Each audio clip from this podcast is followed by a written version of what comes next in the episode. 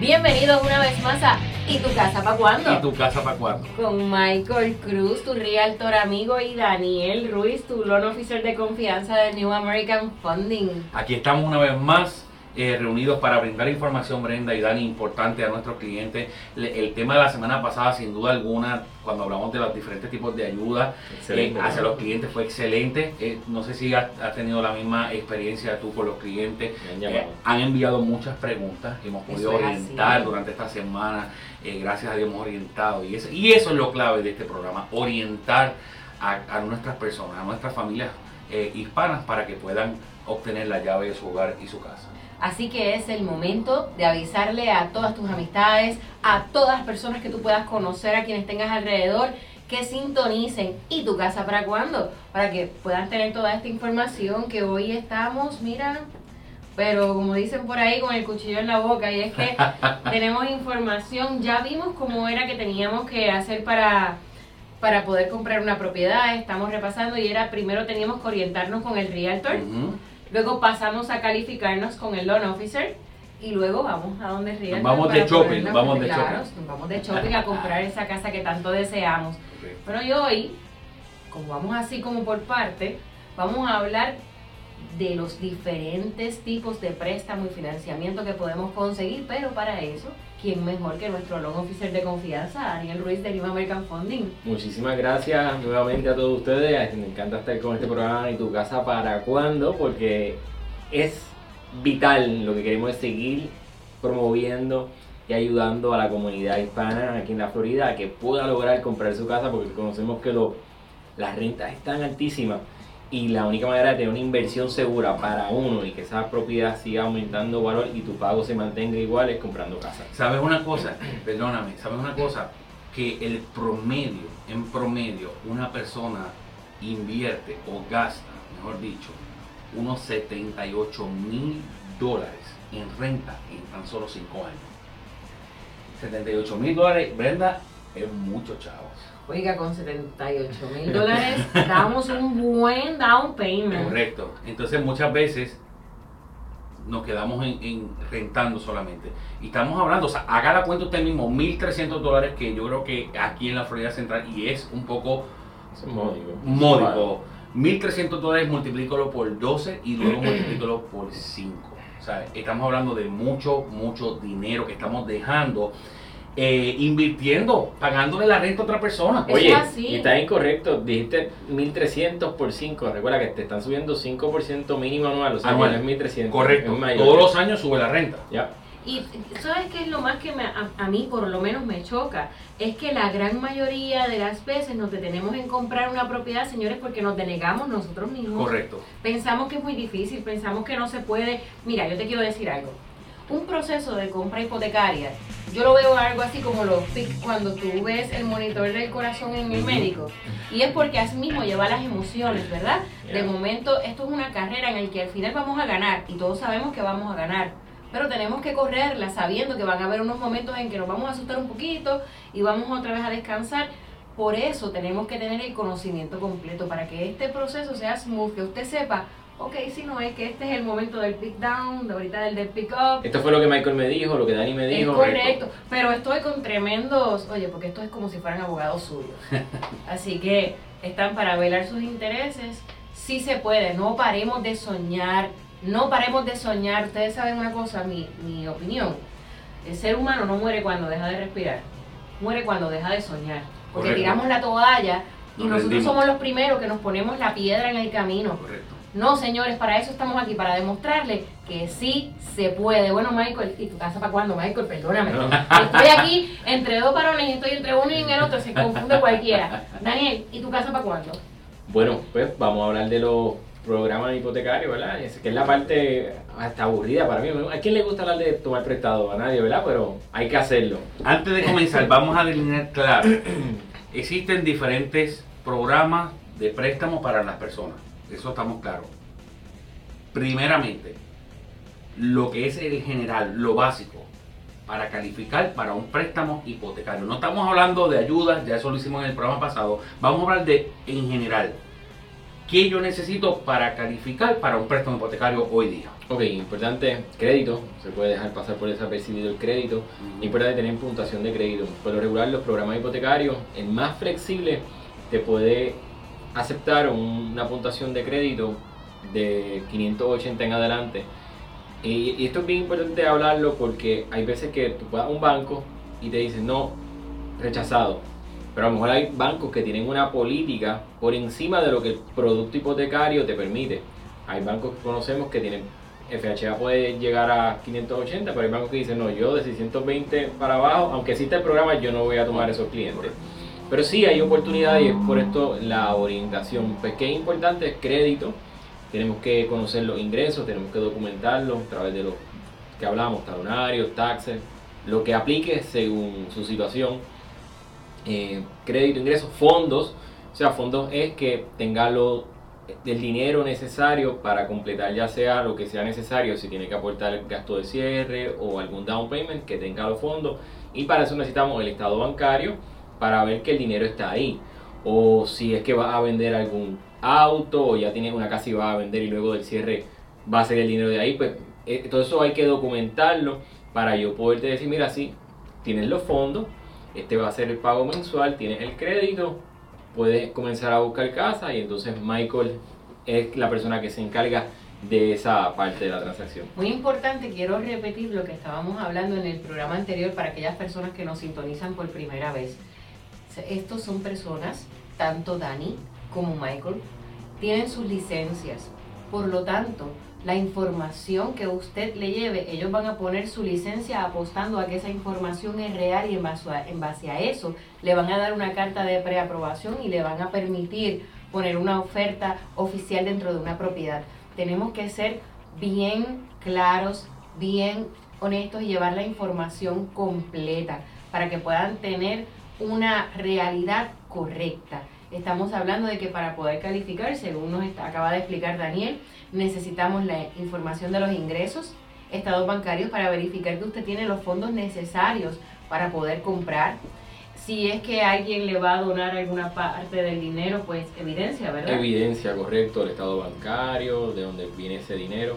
Su ID con foto y sus taxes. Impuestos, correcto. Así que, pues cuéntanos, ¿cuáles son esos diferentes tipos de préstamos o, o productos de financiamiento con los que podemos contar? Ok, en general son lo que es FHA, que esto, las siglas de FHA es Federal Housing Administration, ok, es un programa que te puede financiar hasta el 96.5% del precio de venta. Por ejemplo, de 100 mil dólares te financiaría 96.500. ¿ok? Ese es el programa más flexible que existe. Y el más común, Es el más común, sí, porque es, como el que abarca más, tiene tanta flexibilidad que muchos consumidores optan o aplican para ese préstamo porque a lo mejor no cualifican para los otros tipos de financiamiento. Y es un préstamo que siempre tiene intereses módicos, porque está garantizado con el gobierno federal, está asegurado por el gobierno federal y bien importante, es un programa que el- la cantidad máxima de financiamiento en la Florida Central es- aumentó recientemente, si no me equivoco, está cercano como a los 3.15, 3.17 por ahí. O sea que la cantidad del préstamo puede llegar hasta esa cantidad. El precio de venta puede ser mayor, pero el financiamiento sería hasta esa cantidad. sí, que antes estaba por los 286, 286 mil. Correcto. Si mal no me equivoco, estaba por ahí, Ujú. exactamente. Está ese tipo de financiamiento. Sin embargo, también existen otras opciones. Está el financiamiento, lo cual es el financiamiento USDA o Rural Development, que es un financiamiento en el cual puede financiarte el banco. Usted puede comprar financiando el 100% del precio de venta.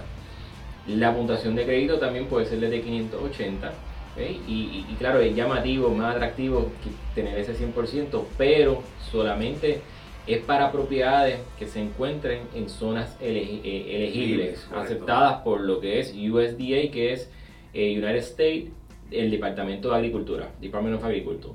Por tanto, es solamente aplicable en una área geográfica donde el gobierno de Estados Unidos ha determinado por el censo que todavía no están Desarrolladas. desarrolladas, correcto, y quiere eh, que, que ha- habitarlas. Por, eh, por tanto, tiene que estar ahí, para eso hay un mapa, eh, está online, la persona puede entrar en correcto. USDA eh, Eligibility Map y puede accesarlo y tiene una leyenda donde va a poder ver qué áreas son elegibles y qué áreas no son elegibles. En adición a eso, existe lo que es el programa convencional. El programa convencional yo diría que es la alternativa en este momento en, de las cuales quizás son más convenientes para el consumidor y pero a su misma vez no son tan conocidas porque tienen unos requisitos más estrictos. Entonces, sí, es por eso que FHA se mueve más. No es que sea mejor el financiamiento, es que pues no todo el mundo tiene un 700 de, de, de puntuación de crédito, hay personas que han tenido sus situaciones, pues oye, pues cae dentro de las necesidades o características de FHA. O sea que basado en eso, eh, una persona que tenga un crédito más alto, más elevado, sería una mejor opción optar por el préstamo convencional versus un préstamo de FHA? Correcto, sí, definitivamente sí. Varias, varias, el por qué, mira, primero, el FHA para primer comprador puede financiar hasta un 97%. Por tanto, ya de por sí está financiando convencional. el convencional 0.5% más que el FHA que te da 96.5%. Que eso equivale en una casa de 200 mil, más o menos te equivale a mil dólares más son mil dólares más, como quiera que te están financiando, mil dólares menos de tu bolsillo. Pero el punto más importante eh, que hace la diferencia es que cuando usted va a hacer su pago mensual, dentro de ese pago que, el banco le da a usted, que va a incluir seguro, los taxes, etc., el préstamo FHA tiene un seguro. Y es un seguro que ya es fijo, versus que en el convencional hay un seguro también pero que va atado a qué tan alta tengas la puntuación de crédito. O sea que si tienes una puntuación de crédito más alta, el seguro va a ser más bajo. Es un seguro de riesgo. Menos riesgo. Entonces, pues si eres, mientras mejor y más alto tienes la puntuación de crédito, pues menos riesgo representas para el banco. Más, probabilidades de que pagues bien ese, esa hipoteca, el banco va a ver, pero el seguro es más económico. O sea que vas a pagar menos que en el FHA y no solamente eso en el FHA el seguro que lleva es por la vida del préstamo.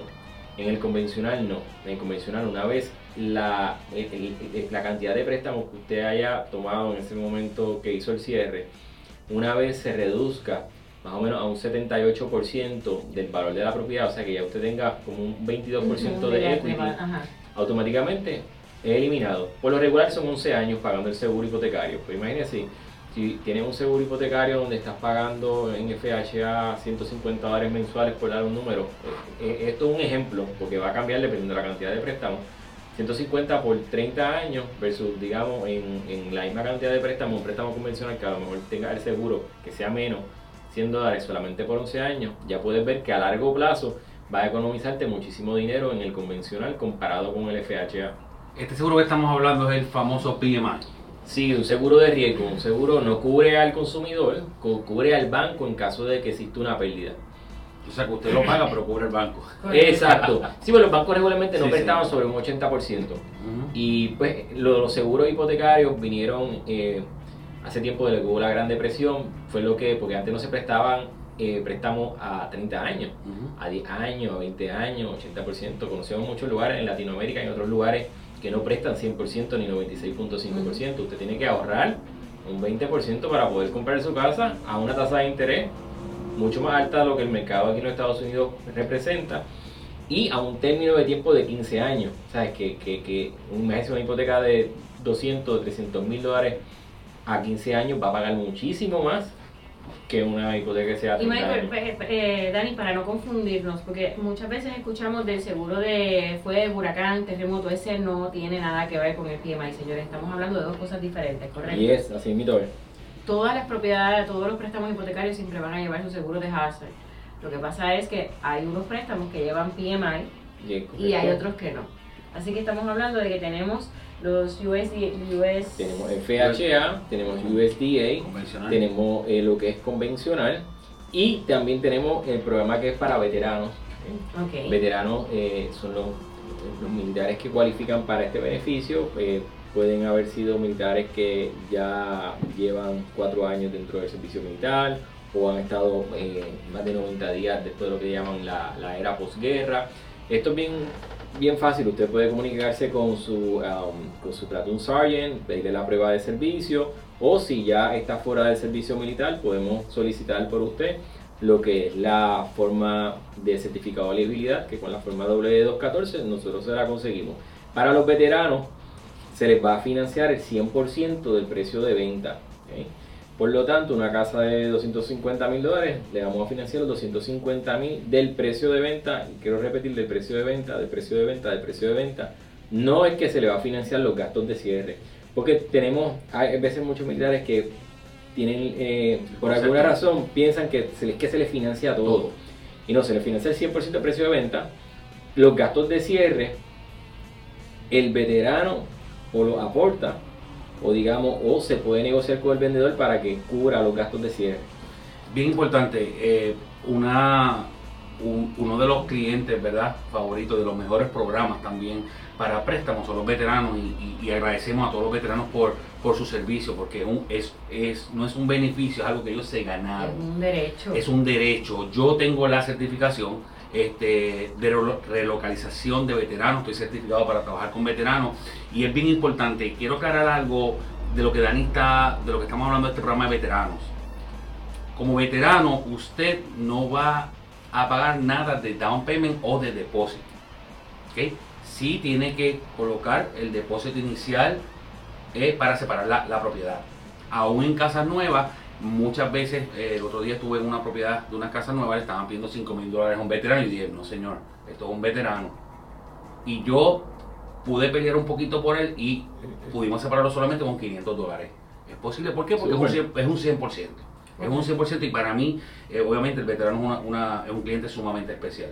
O sea que si usted es veterano, ese depósito, ese down payment es mucho menor. Es parte de sus, de sus beneficios, de sus derechos. Y algo bien importante también que quiero aclarar es, hay veteranos que están deshabilitados 100%. ¿Ok? Cuando este veterano que está deshabilitado 100% no paga impuestos okay. de una propiedad. Taxes. Los taxes. Pero al momento de comprar esa propiedad, ese veterano 100% sí va a tener que pagar, por ese primer año, va a tener que pagar los impuestos. Luego de eso, cuando ese veterano ya una vez toma posesión de la casa y hace su reclamación con el condado como su vivienda principal, al finalizar el año, sabemos que los taxes se pagan vencidos, se pagan en noviembre.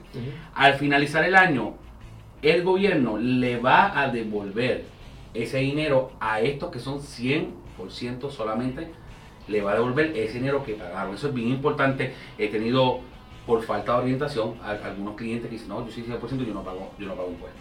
Sí los va a pagar durante el, primer año hasta que, que cumpla con la elegibilidad para lo que es la ley de homestead aquí en la Florida. Definitivo. Importante. Otro beneficio del 100%, además del 100% de financiamiento, es que no tienen seguro hipotecario.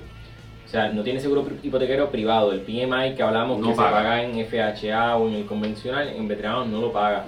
O sea que puede disfrutar mucho más de la tasa de interés que en ese momento esté en el mercado, solamente va a pagar su seguro de hazard, que es conocido como el seguro de fuego, terremoto y huracán, que es mandatorio, y los taxes que eh, en ese momento la propiedad obtenga. Como dijo Michael, luego de que usted tenga su casa, usted va al condado, reclama su, su exención y cuando se va a encargar de darle las exoneraciones que usted tenga. Correcto, y si usted es veterano, usted nuevamente usted no va a pagar el down payment, pero sí tiene que pagar los gastos de cierre. Llámeme 863-800-6569 y yo voy a pelear esos gastos de cierre para usted.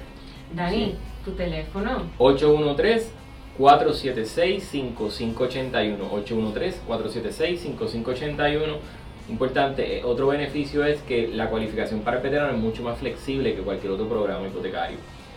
O sea, no tiene mínimo de credit score, de puntuación de crédito, no existe mínimo. Eso sí, tengo que, si hay, un crédito, si hay una puntuación de crédito baja, tengo que documentar que ya usted haya salido de esa situación, eh, que en, económica a lo mejor la cual le hizo que tuviera ese impacto adverso su puntuación de crédito, pero no es un no, como quizá en otros programas que definitivamente tengo que decir, mira, lamentablemente en este momento no, arregla el crédito un poco más hasta que veamos que lo suba y entonces vuelve.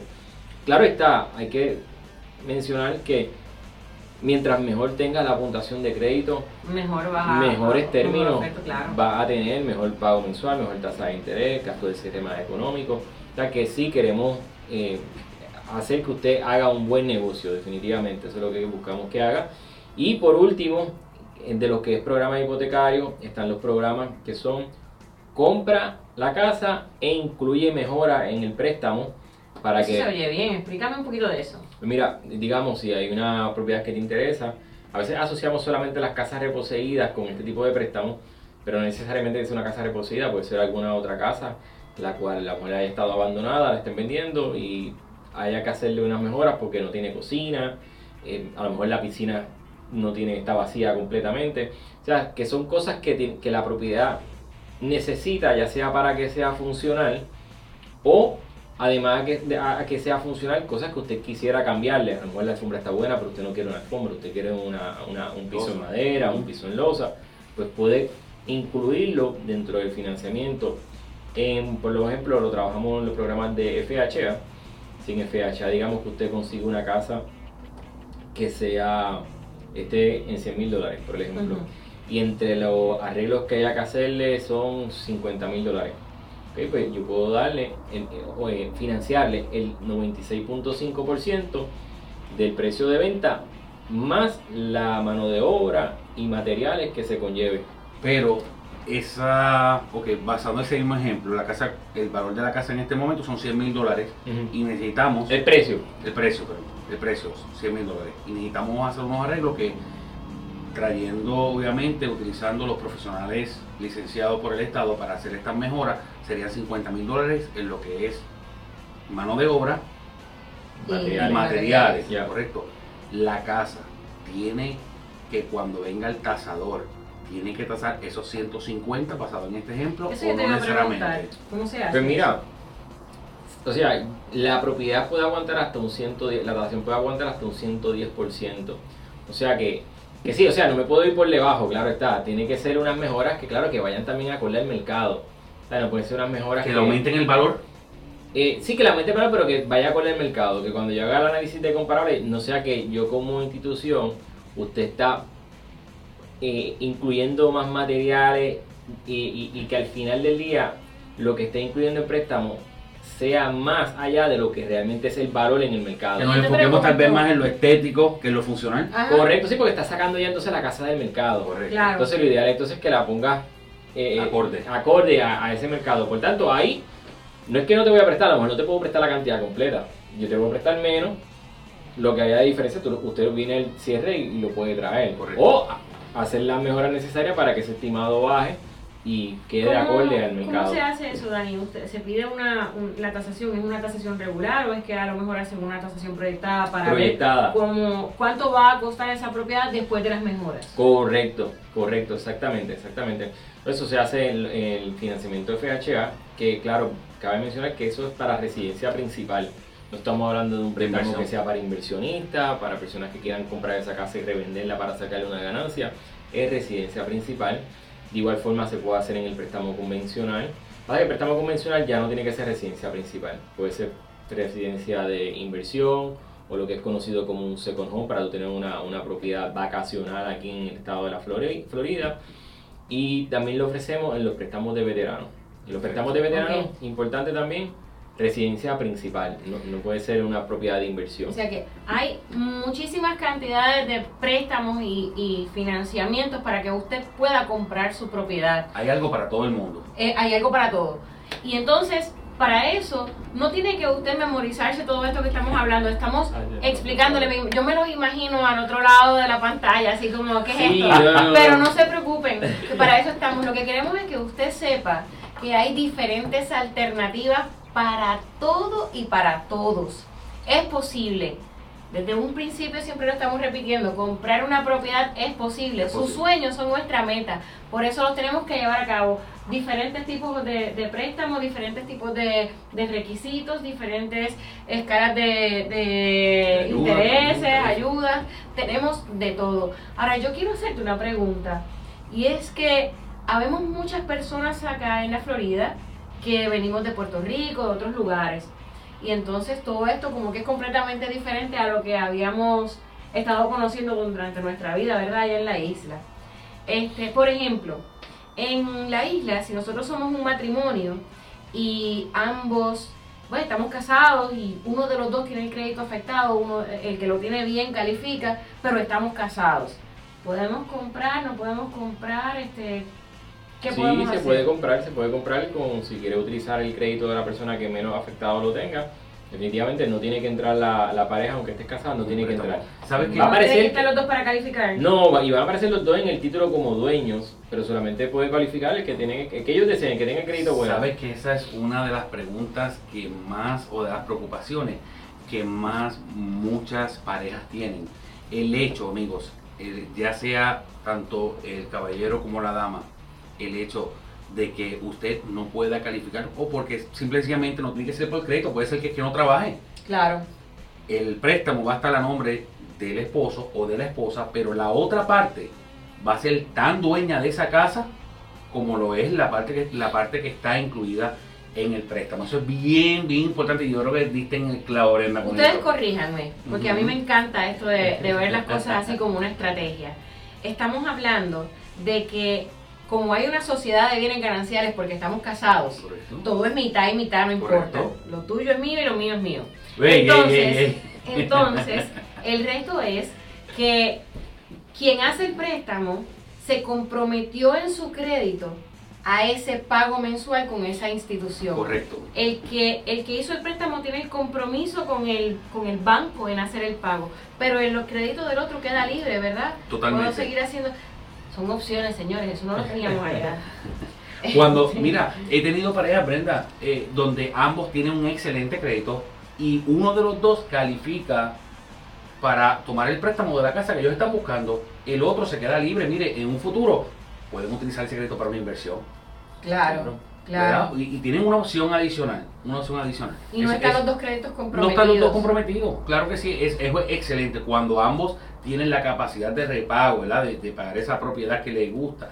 Solamente uno puede entrar en el préstamo. Oye, es, una excelente, es una recomendación que siempre le he hecho. Mira, no sabemos qué puede pasar mañana. Señores, tenemos opciones, tenemos opciones. A lo mejor no tenemos el crédito afectado, a lo mejor uno tiene menos score que el otro porque tiene menos historial. Correcto. La cosa es que en definitiva podemos comprar apartes, pero sigue siendo de los dos. Entonces, tengo otra pregunta. Ajá, yo tengo dos. Este, vamos a ir acumulándolas por ahí.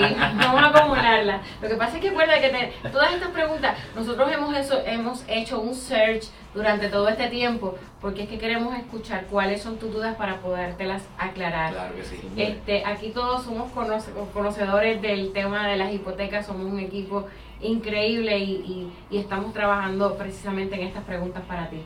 Este, hay muchas personas en la Florida con problemas de cuentas médicas. Y entonces